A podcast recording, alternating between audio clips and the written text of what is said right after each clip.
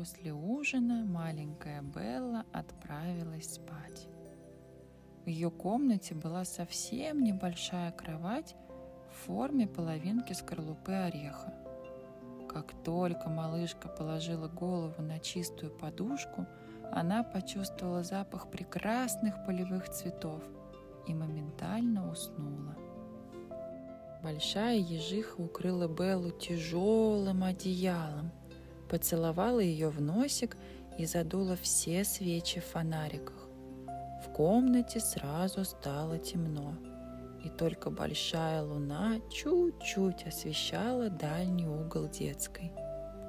Ежонок тихо сопела, как вдруг окно распахнулось от сильного порыва ветра.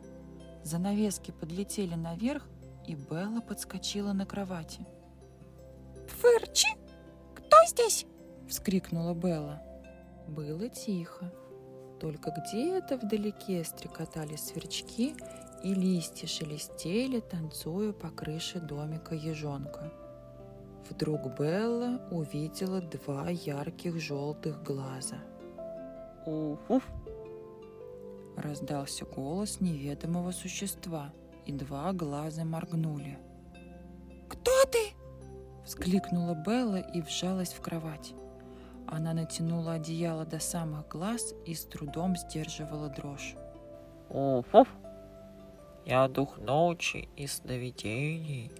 Я слежу за всеми, кто спит ночью, и отгоняю плохие мысли.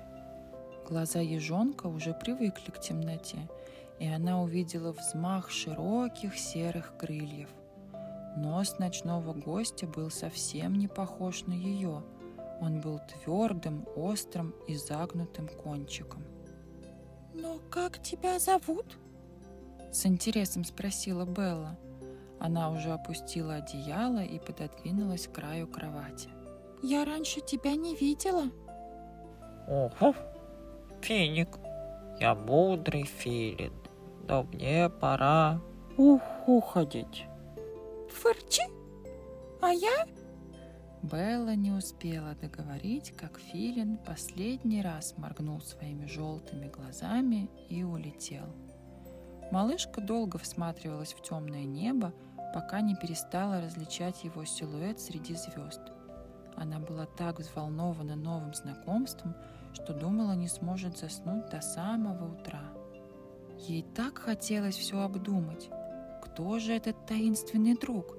О чем спросить его в следующий раз? Но незаметно для себя она сразу же засопела. Белла улыбалась во сне и широко раскинула лапки на всю кровать.